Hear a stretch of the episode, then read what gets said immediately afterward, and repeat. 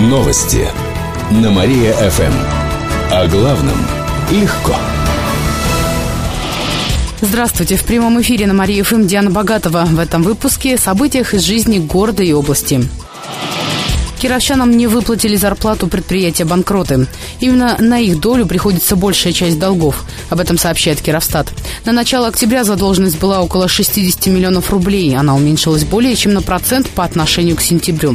Порядка 70% этой суммы должны своим сотрудникам организации обрабатывающих производств. В среднем получается, что на каждого работника, не получившего вовремя зарплату, долг составляет почти 40 тысяч рублей. Как уточнили в Кировстате, в этом году влезли в долги по зарплате зарплате 12 городов и поселков нашей области. Для сравнения, в прошлом году их было 6. Работу руководителей можно оценить через интернет.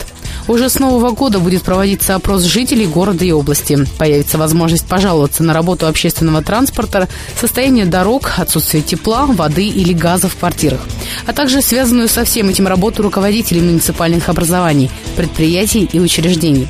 Можно не только высказывать свои претензии, но и дать оценку руководителю. Такие опросы будут проводиться по указу президента России для того, чтобы выяснить, кто из глав ведомства работает не в полную силу.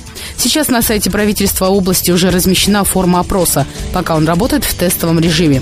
Но уже с 1 января будет действовать официально. Итоги подведут 1 мая. Об этом сообщают в областном департаменте экономического развития. «Динамо» ждет сложный матч. Сегодня кировские футболисты сыграют с командой «Тюмень». Матч проходит на поле хозяев в рамках первенства России среди клубов второго дивизиона зоны «Урал-Поволжье».